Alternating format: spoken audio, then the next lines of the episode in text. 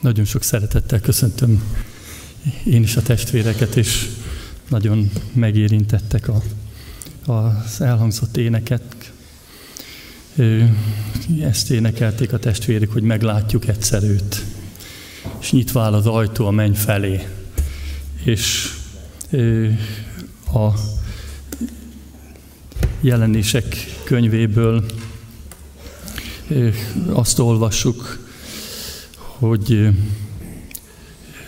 lesz egy új ég és egy új föld, és lesz egy új világ, egy új Jeruzsálem, egy mennyei Jeruzsálem, ahol, ahol a, a falak átlátszó kőből lesznek, és oda csak azok mehetnek be, akiket az Úr Jézus megváltott, és akik elfogadták ezt a váltságot. És van ének is erről, hogy színarany utcákon járhatunk, és együtt lehetünk az Úr Jézussal. És ez is egy apokaliptikus könyv, a János jelenések könyve, ami erről szól, úgy, hogy a már hatodik alkalommal olvasott Zakariás könyv is. És ez az utolsó idő, amit János az ő könyvében ír, és az a kegyelem érhetett, és hit és meggyőződés, hogy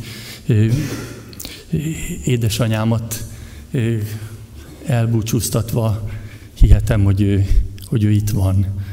Nem így indult, amikor még talán két évesen gondoltam, hogy, hogy Isten ilyen csodát tesz, és az ő dicsősége felragyogott előttem is, és azért mondom ezt el, mert nagyon hálás vagyok a testvéreknek, akik hordoztak imában, és valójában az Urat látta meg, és azt, hogy ő benne el tudta végezni azt, hogy bekerülhetett az élet könyvébe, elfogadhatta a kegyelmet, és most van alkalmam először megköszönni ezt a testvéreknek. És szeretném átadni Sámuel üzenetét is, amit nem valahol a szemüvegemet elhagytam, de köszönöm, hát lehet, hogy nem probléma. Ezt írta, Isten megáldotta eddig utamat. Köszönöm a kitartó ima támogatást. Ezek mind, nekünk mindegyünknek szólnak. Üdvözlöm a gyülekezetet, és hát ezt inkább nekem bátorodjon szíved, lelked mai szolgálatra, és én azt kérem, hogy testvéreknek is bátorodjon a szíve és a lelke, hogy valóban meg tudjon Isten szólítani ebből a különleges könyvből. Szeretném felolvasni az igét, ülve hallgassuk a, az igét az utóbbi énekeknél álltunk. Tovább folytatnám Zakariás könyvét.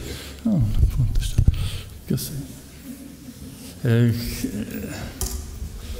Hát,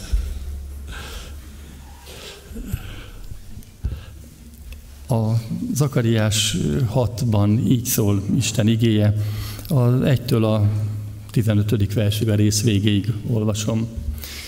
Ismét föltekintettem, írja Zakariás, és láttam négy harci kocsi jön ki két hegy közül. Ezek a hegyek érchegyek voltak. Az első kocsiban vörös lovak voltak fogva, a másik kocsiba fekete lovak, a harmadik kocsiba fehér lovak, a negyedik kocsiba erős, tarka lovak. Megszólaltam, és ezt kérdeztem a velem, beszélő angyaltól. Mik ezek, uram? Az angyal így felelt nekem. Ezek a négy égtáj szelei, amelyek eddig az egész föld ura előtt álltak, most pedig útjukra kelnek. A fekete lovak északföldjére mennek, utánuk mennek a fehérek szintén északföldjére, a tarkák pedig délföldjére mennek. Az erősek is előálltak, és indulni akartak, hogy bejárják a földet. Ezt mondta. Menjetek, járjátok be a földet. Be is járták a földet. Majd odaig kiáltott hozzám, és így szólt. Lásd, amelyek északföldjére mentek, megnyugtatták lelkemet északföldjén. Így szólt hozzám az Úr igéje. Vedd át a fogságban maradtak adományát Heldájtól, Tobiától és Jedajától, akik Babilonból jöttek. Menj el még Jósiának, Cefánya fiának a házához. Vedd át az ezüstöt és aranyat, csináltas koronát, és tedd Jósua főpapnak, Jócádák fiának fejére. Ezt mond neki. Így szól a seregek ura. Van egy férfi, akinek sarjadék a neve. Minden sarjadásnak indul a kezei alatt. Ő felépíti majd az Úr templomát. Ő fogja felépíteni az Úr templomát, és nagy méltóságra emelkedik. Tróra lép, és uralkodik. Egy pap is lesz mellette a trónon, és békés egyetértés lesz kettejük között. A korona pedig legyen ott az Úr templomában, hogy emlékeztessen Heldájra, Tobiára, Jedajára és Cefánya fiának a jóságára. Eljönnek azok is, akik távol laknak, és építik az Úr templomát. Akkor megtudjátok, hogy a seregek ura küldött engem hozzátok. Így lesz, ha engedelmesen hallgatok Isteneteknek, az Úrnak szavára. Imádkozzunk! Köszönjük, Urunk, hogy nem hagytál bennünket árván, és nem hagytál tudatlanságba. Köszönjük az énekeket is, és az igét, amiben kijelented azt, hogy kinyitottad számunkra a mennyet. Köszönjük, hogy terved van az életünkkel. Köszönjük, hogy ott a Golgotai kereszten a te fiad lehetőséget adott arra, hogy mi mennyei és szellemi lények legyünk. Hogy ez a föld, amikor, ez a földi életünk, amikor elmúlik, kezdődik csak az igazi, a szellemi, a lelki élet. Köszönöm, Uram, hogy ezt a hitet adod, és adod azt a meggyőződést is, hogy Te vagy az, aki viseled a koronát, és Te akarsz bennünket is megkoronázni. És köszönjük azt, hogy vezetni akarsz ezen az életen át.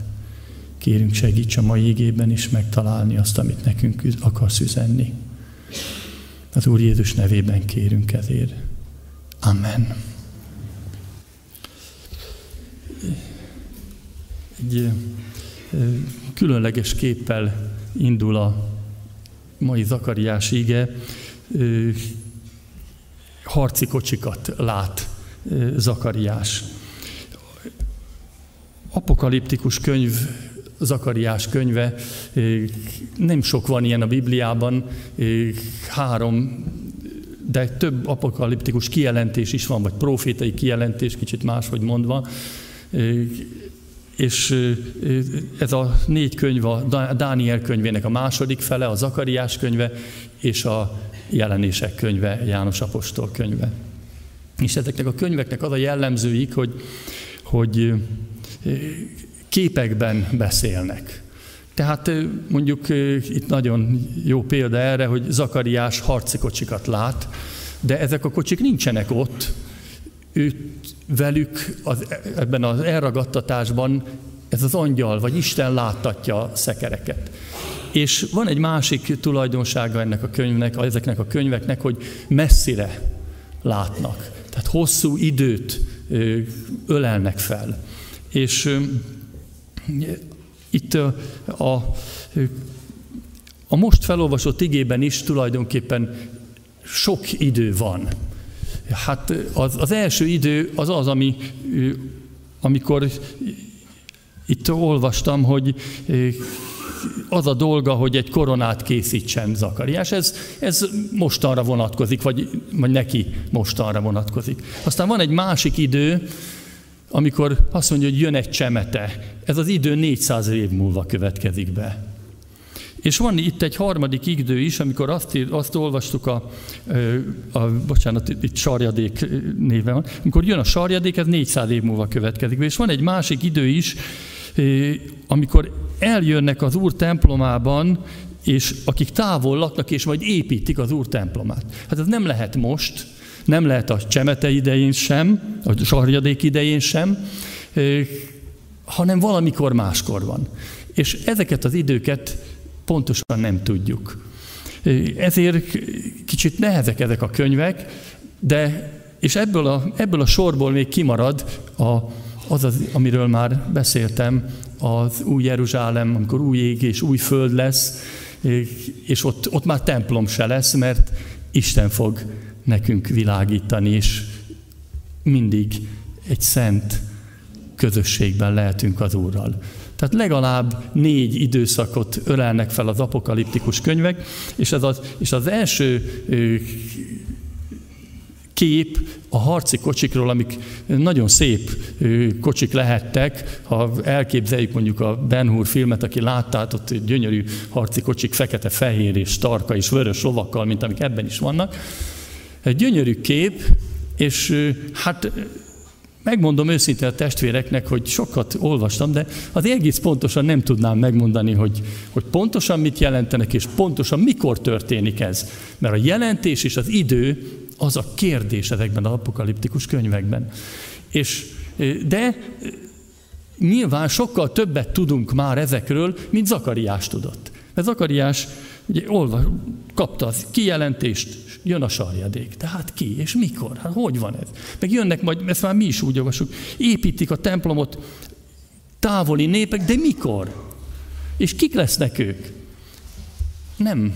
Vannak dolgok, amiket még nem látunk, de már sokkal jobban látjuk, és aki sokat olvassa a Bibliát, és ez nem sikerült nekem, az közel kerülhet ezeknek a jelentéséhez. Talán egy dolgot a, a szekerekről, csak annyit jegyeznék meg, hogy a végén azt mondja, hogy az éjszakra menő fekete és fehér lovak megnyugtatták lelkemet éjszakon. Más helyen, más fordítás azt mondja, hogy megszüntették a haragomat. De ebben is benne van, hogy hát csak azt kell megnyugtatni, aki háborog. És ezek a lovak, a fekete-fehér lovak éjszakon megnyugtatták Isten lelkét. És azért nem hagy bennünket teljesen magunkra, mert azt is mondja, hogy a harci kocsik valójában, itt úgy fordítják, és a legtöbb fordításban ez van szelek. De valójában nem gondolom, hogy ezek tájfunok, vagy erős, vagy mérsékelt szelek lennének, mert Isten lelkével állnak kapcsolatba. És azt mondja, hogy ezek a, ezek a lelkek, ezek a kocsik ott álltak Isten előtt, az Úr szolgálatában, és most az útjukra kelnek. És elmentek éjszakra, és ott valamit tettek, mert Isten lelke megnyugodott. És ezért bátorkodom azt gondolni, hogy ezek a harci kocsik, ezek, mint ahogy a jelenések könyvében is, és már a, a, itt Zakariás könyvének első részében is vannak lovak, ezek valamilyen ítéletet jelentenek erre a földre. És talán éppen a nagy nyomorúság idejében fognak ezek eljönni. De az is lehet, hogy, hogy amit Zakariás látott, az egy, egy másik idő. Egy biztos, vagy úgy tűnik, hogy, hogy ezek ítéletet hoznak, és, és mégis Isten lelke munkálkodik. Sokat gondolkodtam ezekről, és végül arra a gondolatra jutottam, hogy, hogy ezek a kocsik is és a, az apokaliptikus könyvek is valójában arról szólnak, hogy az élet legfontosabb része a lelki, a szellemi lét. Végül a mennyei Jeruzsálem is, ahogy édesanyámra gondolok, már nem testi, hanem egy lelki élet. És ez egy végtelen élet. És ez a földi élet, ez, ez elenyésző ahhoz képest, amit majd lélekben és szellemben fogunk élni. És mert maguk a harci kocsik is valójában lelkeket jelentenek. És eh, egy új képre térnék át, ez az új kép, amit Zakariás lát, az három férfi. És ez a három férfi három férfit fel kell Zakariásnak keresni, utána el kell menni egy negyedikhez, és ott csináltatni kell neki egy koronát. Jelentősége van annak is, hogy, hogy kik hozzák, kivel csináltatja, koronát, és ami legérdekesebb, talán még nagyobb jelentőségű, hogy, hogy Jósua főpap fejére kell tenni ezt a koronát. Talán az első, hogy kik hozzák a én úgy gondolom, hogy ők valóságos személyek, de ahogy a harcikocsik nem voltak valóságosak, lehetne az is, hogy, hogy ők is egy látomásbeli emberek. Már pedig az, már azért is lehet ez, mert a nevük jelentése az igazán fontos. Heldály azt jelenti, hogy Isten az időben van. Isten jelen van. Isten most is itt van. Ott is ott volt. Isten mindig jelen van. És a második, a Tobia azt jelenti, hogy Isten jó. És Jedaja pedig azt jelenti, hogy Isten tudja. És akivel csináltatja, Josia azt jelenti, hogy Isten gyógyít, és Jósua pedig az, hogy Isten megemlékezik. Isten jelen van, Isten jó. Olyan ö, csodálatos az, hogy tudhatjuk, hogy Isten jó. És ö, mondtam egyszer egy nyugdíjas körön is, édesanyám néha hogy egymás mellett ültünk, egyszer azt mondta, hogy, vagy néha azt mondta, hogy te jó vagy. Hát, amit biztosan tudok, legalábbis az elmélemmel, és szeretném a szívem, hogy nem vagyok jó. De mindig nagyon hálás voltam Istennek, amikor ezt mondtam, mert azt mondtam, hogy, hogy anyu, hát senki sem jó. Az Úr Jézus azt mondta, hogy senki sem jó, csak egy az Isten. És akkor ő azt mondta, megtörtént az a csoda. Azt mondta, hogy igen, Isten jó. És csak ő a jó. És lehetett folytatni az evangéliumot, hogy de ő levette magáról a mi bűneinket. És kinyitotta a mennyei Jeruzsálem ajtaját, mert bűn nem mehet be abba az országba, de az Úr Jézus levette, elvette a mi bűneinket.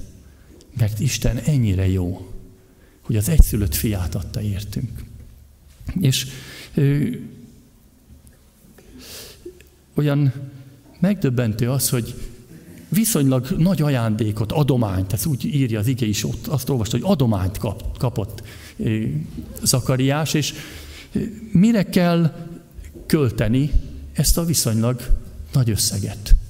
Hát ugye tudjuk, hogy 46 évig épült a templom, közben leállt, azt gondolnánk, hogy kövekre téglákra, gerendákra. Hát épüljön a templom, mesteremberekre.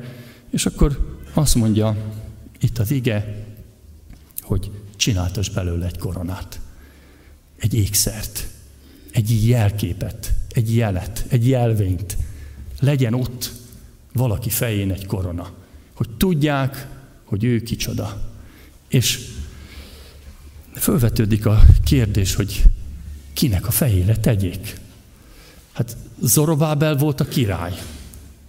Ő volt Dávid házából származó. Jósua csak főpap volt. Sőt, azt is tudjuk, a harmadik részben olyan csodálatosan hangzott az ige, hogy Jósua egy álnok ember volt. Ott állt Isten trónja előtt, mint egy tűzből kikapott üszkös fadarab, piszkos ruhába, és a sátán még vádolta is, és akkor azt mondta az angyal, hogy vegyétek róla le ezt a piszkos ruhát, és adjatok rá tiszta ruhát, és azt mondta neki az angyal, ímé, levettem rólad az álnokságod szennyes ruháját, és tisztába öltöztetlek, és fehér ruhát adok a fejedre, vagy fehér süveget adok a fejedre. És miért pont ő? Miért pont őt kell megkoronázni. Miért ő a, miért a főpap fejére kerül ez a korona?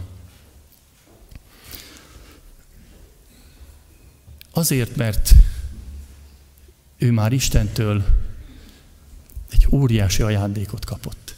És Isten tudja, hogy őt fogja képviselni. És visszavisz ez a kérdés oda bennünket, hogy valójában Isten nem is akart soha királyt Izraelben. Amikor Izrael királyt kért Sámueltől, akkor, akkor, akkor nagyon megbántódott Sámuel is és Isten is. Mert azelőtt a főpap, a próféta Sámuel volt tulajdonképpen a legfőbb uralkodó.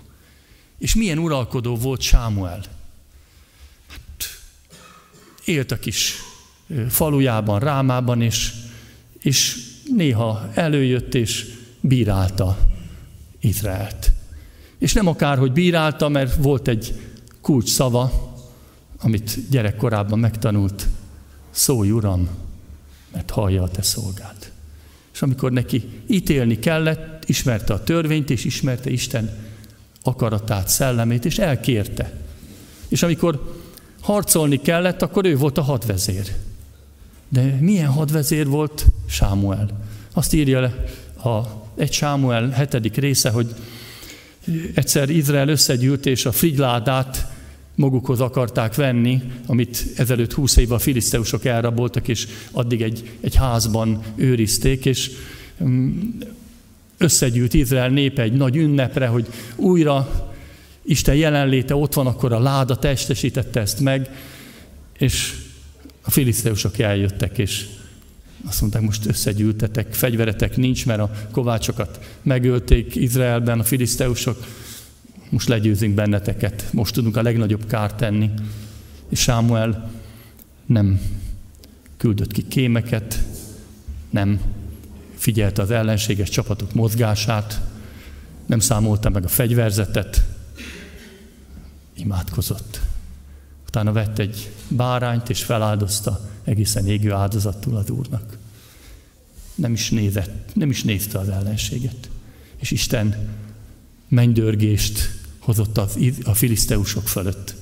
És Izrael népe kiment és legyőzte a filiszteusokat. Ez egy, egy, egy eset volt, hogy hogyan uralkodik a főpap király. És akkor, de nem is talán ez a legfontosabb. Azt írja az ige, hogy ezután Isten keze rajta volt a filiszteusokon, és soha nem jöttek Izrael ellen.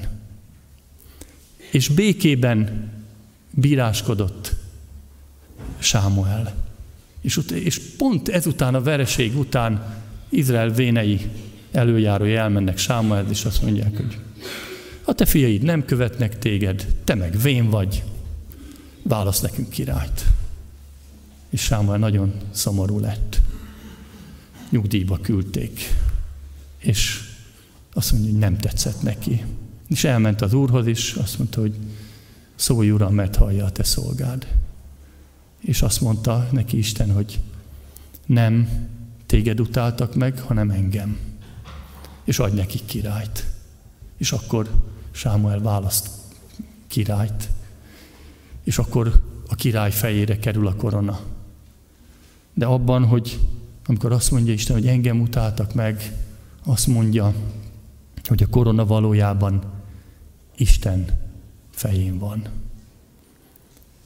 Ha Sámuel fején van, ha Jósua főpap fején van, az Isten fején van.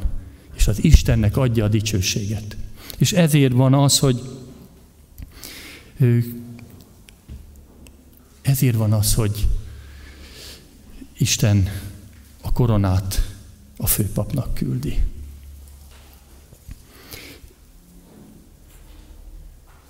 És,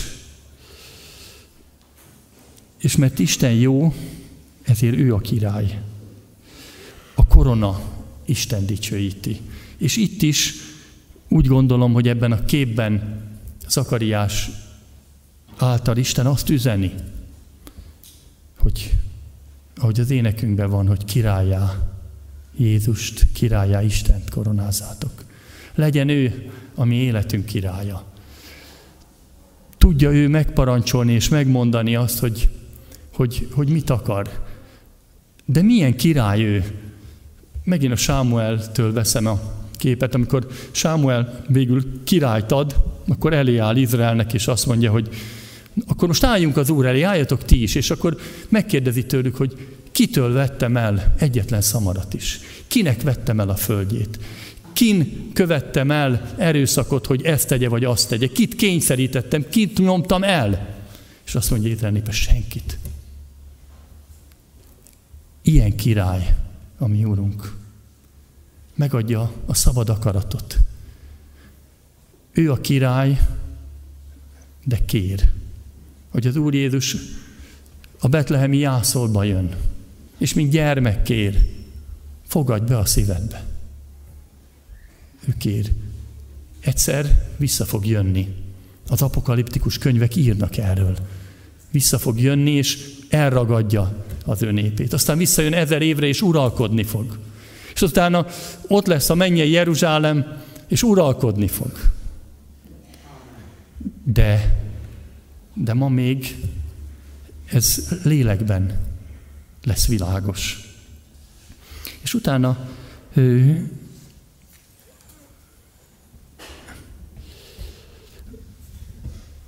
egy másik képet hoz elénk Zakariás, azt mondja, hogy van egy férfi. Van egy férfi. Hogy mikor, ő nem tudja. Mi már tudjuk. Az, az a neve, akinek Sarja Déka neve. Furcsa név, és nem tudom, hogy Zakariás akkor tudott-e ezzel a névvel valamit kezdeni. A sarjadék, ahogy gondolom, akik a mezőgazdasághoz jobban értenek, de, de a rengeteg ö, hát, foglalkozás használja a sarjadás szót, sokszor jó, sokszor rossz értelemben is jelenthet, de jelen esetben valami jót jelent. Egy kivágott, mondjuk növényeknél, egy kivágott fa törzséből, valahonnan a gyökerekből egyszer csak kinő egy, egy hajtás. És ő a sarjadék, ő a sarja. És így írja le ezt Ézsaiás, mert ő neki is vannak apokaliptikus kijelentései. Ezt írja Ézsaiás 11, 1, 2. Veszőszál, mondhatnánk egy sarj, hajt ki, Isai, Dávid király édesapjának a törzséből. Hajtás sarjad gyökeréről. Az Úr lelke nyugszik rajta ezen a hajtáson, bölcsesség és értelem lelke, tanács és erő lelke, az Úr ismeretének és félelmének lelke. Hát tudják a testvérek is, hogy ki a sarjadék.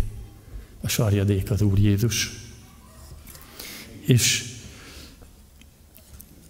a, ez, a, ez a látás, ez 400 év múlva, az akariás után 400 évvel következik be. A, a sarjadás szó azért is lehetséges, mert nem csak azért, mert Izrael, vagy elsősorban azért, mert Izrael a 400 év után is folyamatos elnyomatás alatt él. És mint egy kivágott törzs jelenik meg. De azt mondja Zakariás, hogy, hogy nem marad ez így. Ki fog belőle hajtani egy hajtás, egy, egy sarj. És sarjadás azért is, mert ahogy a múlt vasárnap hallottuk az ígét, ez a föld átok alatt van. A bűn szinte mindent, mindent tönkretett. És ebből a, ebből a lepusztult földből egyszer csak kinő egy sarj, egy élet. A sarjadás újra éledést jelent. És azt írja az ige erről a, ebben a látásban, hogy van egy férfi, akinek sarjadéka neve, minden sarjadásnak indul a kezei alatt. Csodálatos ígéret ez, hogy nem csak egyetlen sarjadás van, hanem ahol ez a sarj van, ahol az Úr Jézus van, ott minden életté válik. Minden újra éled. A bűnből föltámadhatunk. Serkenj föl, aki alaszol, támadj föl a halálból, és felragyog te neked a Krisztus. Hogy ilyen csodálatos a sarjadék megjelenése, hogy, hogy az első az, hogy új életeket hoz létre. Nem csak magának van élete, azt mondja az Úr Jézus, hogy én vagyok az út, az igazság és az élet. Olyan csodálatos nekem ez az ige, mert édesanyám rendkívüli betegségében megtanulta ezt az igét. A másik ige az, hogy én vagyok a feltámadás és az élet. Egy, a sarj, egy, az Úr Jézus életet hoz. Aki a fiú, azé az élet. Akiben nincs meg az Isten fia, az élet sincs meg abban. De ő, ami szívünkbe költözik, és honnan tudjuk, honnan tudjuk, hogy, hogy van új élet? Hát, amikor nekem először mondta valaki, akkor meglepődtem. Azt mondta, hogy ez az új élet benned. Akkor én azt mondtam neki, hogy kár volt megtérni, mert állandó bajaim vannak magammal folyton bűntudatom van. Folyton előjönnek dolgok, amiket, amiket szégyellek, amiket nem akartam volna, és, és most Isten rám nehezíti. De tudok menni a kereszthez, és tudom elfogadni azt, hogy Uram, Te levetted rólam bűneim terhét. Az új élet első jele az, hogy tudom, hogy ki vagyok. Ahogy Jósua főpapnak megmondták, állnak ember vagy de ő levette róla bűnei terhét. És azt is tudja, tudom, azt is tudja, aki sarj, aki az Úr Jézushoz tartozik, hogy, hogy tud szeretni. Talán az első magamról beszélek, hogy, hogy, hogy megtapasztaltam azt, hogy, hogy mit jelent szeretni, és Isten tanít erre. Mert nem magunktól van ez, hanem azt mondja, hogy pontosan így szól az ige, az ő keze alatt indul a sarjadás. Nem leszünk mi külön sarjak, hanem ha úgy mondta az Úr hogy én vagyok a szőlőtő, ti a szőlővessző. Belőlem nő ki a ti sarjadékotok, a ti sarjadásatok. Belőle van a ti életetek, csak belőle. Az ő keze alatt. De az ő keze alatt viszont van. Olyan csodálatos ez, hogy, hogy Isten életet adott nekünk.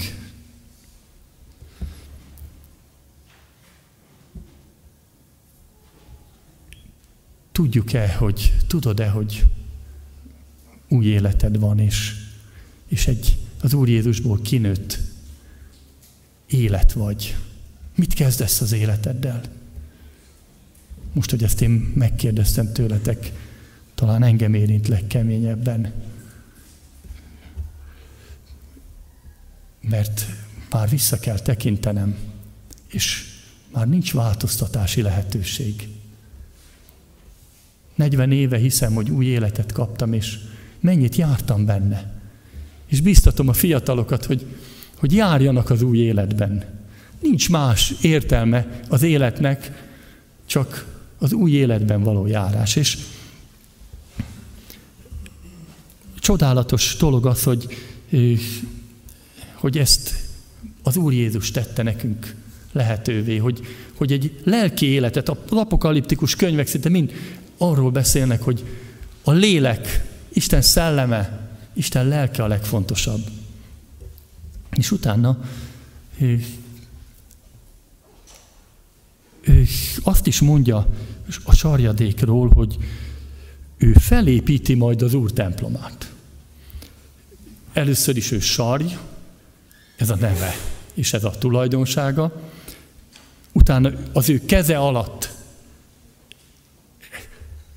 sarjak nőnek ki, ez rólunk szól, és azt mondja, hogy ő felépíti az Úr templomát. Hát testvérek, az Úr Jézus nem épített földi templomot, sőt, sírt Jeruzsálem felett, amikor, amikor azt látta, hogy, hogy jön,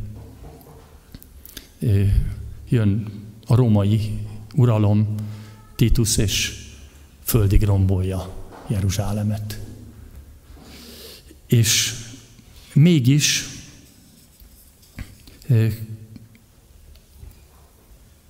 mégis az Úr Jézus építette az örökké megmaradó templomot. Azt mondja, hogy egyszer, amikor bement a templomba és felfordította a árusok pultjait, és megkérdezték hogy és milyen jelet fogsz mutatni? És azt mondja, hogy romboljátok le ezt a templomot, és én három nap alatt felépítem. Akkor azt mondják, hogy na nem mond már. Hát 46 évig épült a templom. Te három nap alatt felépíted. És írja az ige, hogy amikor az Úr Jézus meghalt és harmadnapon feltámadt, akkor eszükbe jutott, hogy felépült, felépült egy templom. És ő benne vagyunk mi Istennel kapcsolatban. Azt mondja az ige, hogy senki nem mehet az atyához, csak az Úr Jézus által. És a templom az a hely, ahol, ahol Istennel találkozunk. Azt gondolom, hogy egyen-egyenként is templomoknak kell lennünk. Ahogy a, ahogy a sarjból sok sarj támad, úgy azt mondja az ige, hogy, hogy a ti testetek az élő Isten temploma. Szükség van erre a földi teste. Isten jósága az, hogy nekünk földi testet adott. De a halállal közelkadi kapcsolatba kerülve meg kell látnunk, hogy nem ez a legfontosabb, hanem az, aki, aki a lélek, aki az Istenhez megy, és aki az Istennél lehet. És ez az imaház is csak egy, egy keret. Mondhatni templomnak is, mert méretére nézve nagy, de a fontos benne, hogy Isten lelkei legyen jelen legyen itt. És ezt kértük, és kérjük naponként. A gerendák, a beton, a tégla, az, abban nincs élet. A te szívedben van, testvérem, az élet is. Ha behozod ide az Úr Jézust, akkor itt van. És az a kegyelem, hogy, hogy milyen sokan lehetünk itt így. Hogy templom lehet az életünk. Csak vigyázni kell rá, hogy hogy tisztal maradjon. És amikor épült ez a templom, akkor, akkor Géza bácsinak volt egy, egy jelmondata a főpapnak, mondjuk így, aki, aki legközelebb áll Istenhez. Mert ő a, ő a pap. Mindig a, a, ő a pap, aki, akinek a szívében legnagyobb az Úr Jézus. És én így nézek a testvérekre, én nagyon kicsinek látom magam. És ez a jelmondata az volt, hogy a legfontosabb, hogy a lelki ház épüljön. Ha az épül, akkor ez a ház föl fog épülni. Ha nem épül, akkor nem fog fölépülni. Csodálatos kegyelem volt, és, és sokan megerősíthetnek benne, de az Úr maga is, mert fölépült, hogy, hogy Isten kegyelméből és az ő vezetésével a legfontosabb a lelki maradt. És az ma is, testvérek, otthon, hogy a lelki legyen a legfontosabb. És hogyan épült? Hát volt egy ilyen lehetőség bizonyságot tenni, és én készültem is, és most mondom el, mert akkor olyan sokan voltatok, és nagyon hálás vagyok az Úrnak, sok bizonyság volt, és nem tudtam elmondani, hogy a vendéglátással kapcsolatos volt, és amikor épült a templom, vagy készültünk, meg próbáltunk gyűjtögetni, akkor már ugye az elején mondtam, hogy a koronát kell először megvásárolni. Isten koronáját, akkor föl fog épülni. Nem szabad spórolni erre. Nem szabad spórolni abba, hogy, hogy, hogy a lelkiek kárt szenvedjenek. És szerveztünk egy evangelizációt. És hát ez a hát azt hiszem a hírösnek volt egy, vagy van is ma talán még most is egy nagy terme, kibéreltük, és meghívtuk azt a testvért, akit Sámuel lelki vezető édesapjának tartott, minden én ezt nem tudtam, Géza bácsi ismerte, Veres Ernő testvérről van szó, Erdélyből jött, akkor ő vezetője is volt az ottani magyar gyülekezeteknek, és hát úgy kevesen voltunk, amikor összegyűjtök, megkérdezték, hogy hát ki tudná elszállásolni a testvért, és hát mindenkinek péntek is, szombat is, vasárnap is kellett, hát nem volt, akinek mind jó, hát mondtam, hogy akkor nálunk legyen, és hát Istennek egy csodálatos kegyelme volt az én számomra, Jött Ernő bácsi, akinek test, tudjátok, testek a beteg gyermeke volt, én nem tudtam, akkor tudtam, amikor Sámuel került ide, és ez olyan 22 éve lehetett, 20 éve, nem tudom pontosan, és Ernő bácsi evangelizáció után, amin hát úgy voltunk is, meg nem is, akkor nagyon örültünk, ha két olyan arcot láttunk a gyüleken, most többen vagyunk talán itt, vannak itt olyan arcok, akik nem, de akkor újjongtunk már, és Ernő bácsi tette a bizonyságot, és hirdette az igét. Arra már nem emlékszem, de eljött hozzánk, és hát én ilyenkor mindig a, a helyemet szoktam átadni, de Ernő bácsi tiltakozott, hogy hát nem, fiam, nagyon finom, őt jó itt a gyerekek között, hogy ott leül. És ott ült velünk, és megkérdezte a végén is, hát énekelni tudtak. Hát tudunk, hát akkor énekeljünk. És olyan csodálatosan együtt volt a család. Igét szoktatok, hát van, hát igét is olvasunk. És három csodálatos nap van. Azt mondta, az, azt, mondta azt írja az igénk, hogyha, hogy tudtokon kívül angyalokat vendégelnek meg, akik, akik ezt teszik. És és hát tényleg nem is akartam, nem is tudtam, hogy úgy jött, és, és egy csodát, három napi csodát tapasztaltunk, pár így lett volna, mindig erre utaltam, hogy mit kezdek az új életemmel. De nem volt vége, nincs vége a történetnek. Ernő bácsi ott aludt még vasárnapról hétfőre. Hétfőn én már nem is tudtam vele találkozni. Mentem, elmentem dolgozni, ő, ő elment, és kedden a Kata, Kata szobájába lakott, ők fölköltöztek addig a padlásra, Kata meg a Zsuzsi szobájába. Kata föl kiabál, hogy, hogy apu, gyere föl. Nem szokott, nem volt szokás ez, mert én is fölmentem sokat, ő is lejött, ha kellett, de menjek föl, én menjek föl.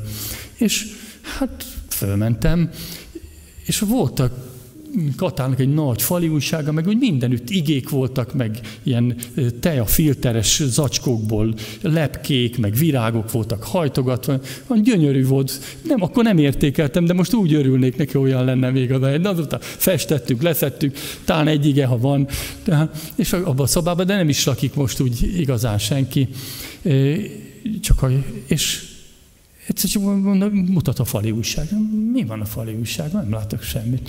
És akkor egyszer csak egy ilyen, egy ilyen ekkora papírt úgy, úgy És a, az igék közé egy tízezres volt oda tűzve.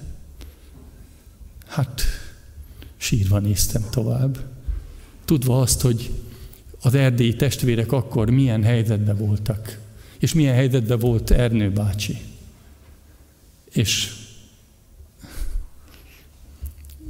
nem tudta megszólalni. Ma is nehéz megszólalni, hogy, hogy Isten lelke hogy munkálkodik, és hogy épülhet föl így a ház. Hát így, hogy Isten lelke, Isten lelke építi föl. Ez a ház is lélekből épült.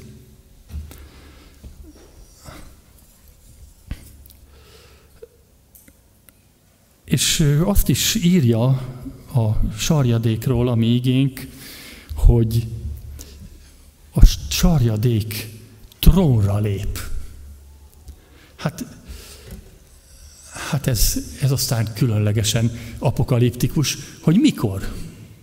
Hát ennek a trónra lépésnek legalább három ideje van a, a világ történelemben, vagy az emberiség, vagy Isten történelmében. Én úgy gondolom, hogy az első trón a szellemi trón. A trón valójában a dicsőség jele. Az ülhet a trónon, aki a legdicsőbb. És én úgy gondolom, hogy, hogy az első trónja, ahol az Úr Jézus legnagyobb dicsősége látszott, az a Golgotai kereszt volt. Van is egy énekünk, hogy kereszten trónol köztetek az Úr.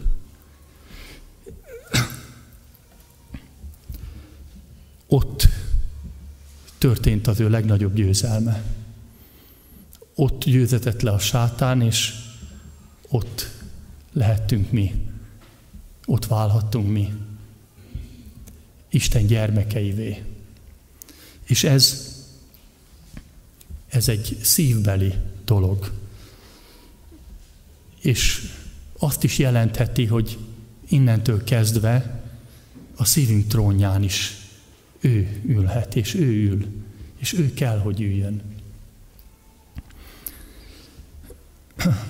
És egy másik időben, ugye, hogy trónon ül, az azt is jelenti, hogy a mennyben azt mondja az igénk, hogy az Atya trónjá együtt ülnek az Atya és az Úr Jézus a trónon. De ez a, ez a trónolás, ez, a, ez az uralkodás is olyan, hogy amilyen Sámuel uralkodása volt, vagyis Isten uralkodása. Nem a leigázás, hanem a szolgálat. Az Úr Jézus ott a trónon imádkozik értünk. Hordozza a mi bűneinket, sebeinket. Úgy van ott, mint megölött bárány a trón előtt. És azt is írja az ige, hogy visszajön a, a nagy nyomorúság ideje végén, visszajön az Úr Jézus, és trónra lép. Azt is írja az ige, hogy éppen Zakariás, 14. rész. Az Úr Jézus visszajön, és az olajfák hegyére le fog szállni, és az olajfák hegye ketté fog hasadni. Erről beszél az ige. Hogy mi többet, többet lássunk.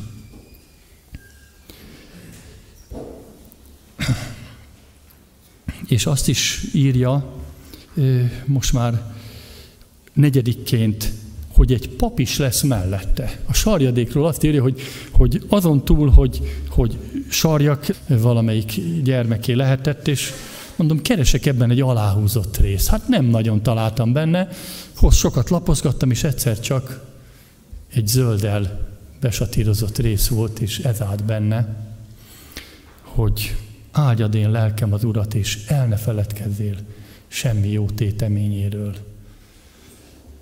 És azt írja az ige, mert ő megbocsátja minden bűnödet, meggyógyítja minden betegségedet, megváltja életedet a sírtól és szeretettel és igazsággal koronáz meg téged. Testvérek, az Úr Jézus nem tartotta meg magának a koronáját.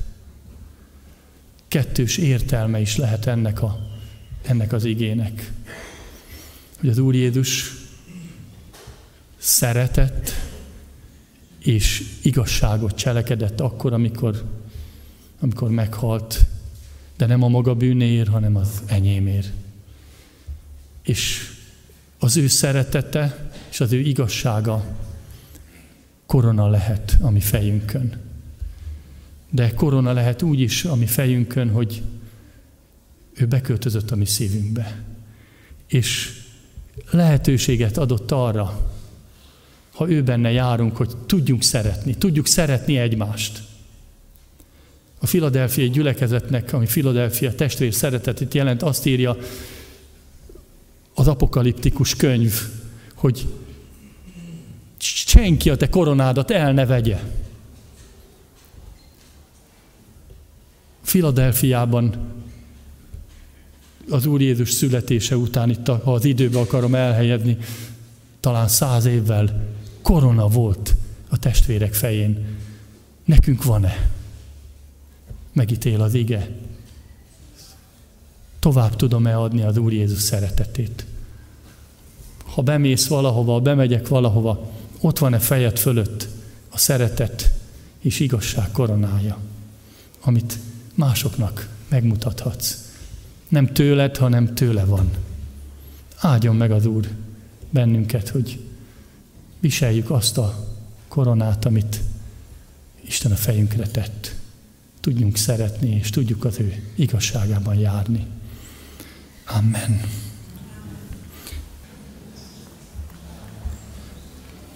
Köszönjük, Úr Jézus Krisztus, hogy Te pap és király vagy, és a Te kezedben van az élet, és a mi életünk is. És köszönjük azt, hogy nekünk életet adtál, nem a mi érdemünkből, hanem a Te nagy kegyelmedből és szeretetedből. Köszönjük az ígéreteket, amit a Te igéd nyilvánvalóan kijelent, hogy akik be vannak írva az életkönyvébe, azok veled lehetnek a Te mennyei országodba. Köszönjük, hogy így élhetjük az életünket, és erre nézve cselekedhetünk. Segíts, Uram, hogy ne felejtsük el, hogy Te mit adtál, és mit ígértél, és mit valósítasz meg az életünkbe. Könyörülj így rajtunk. Amen.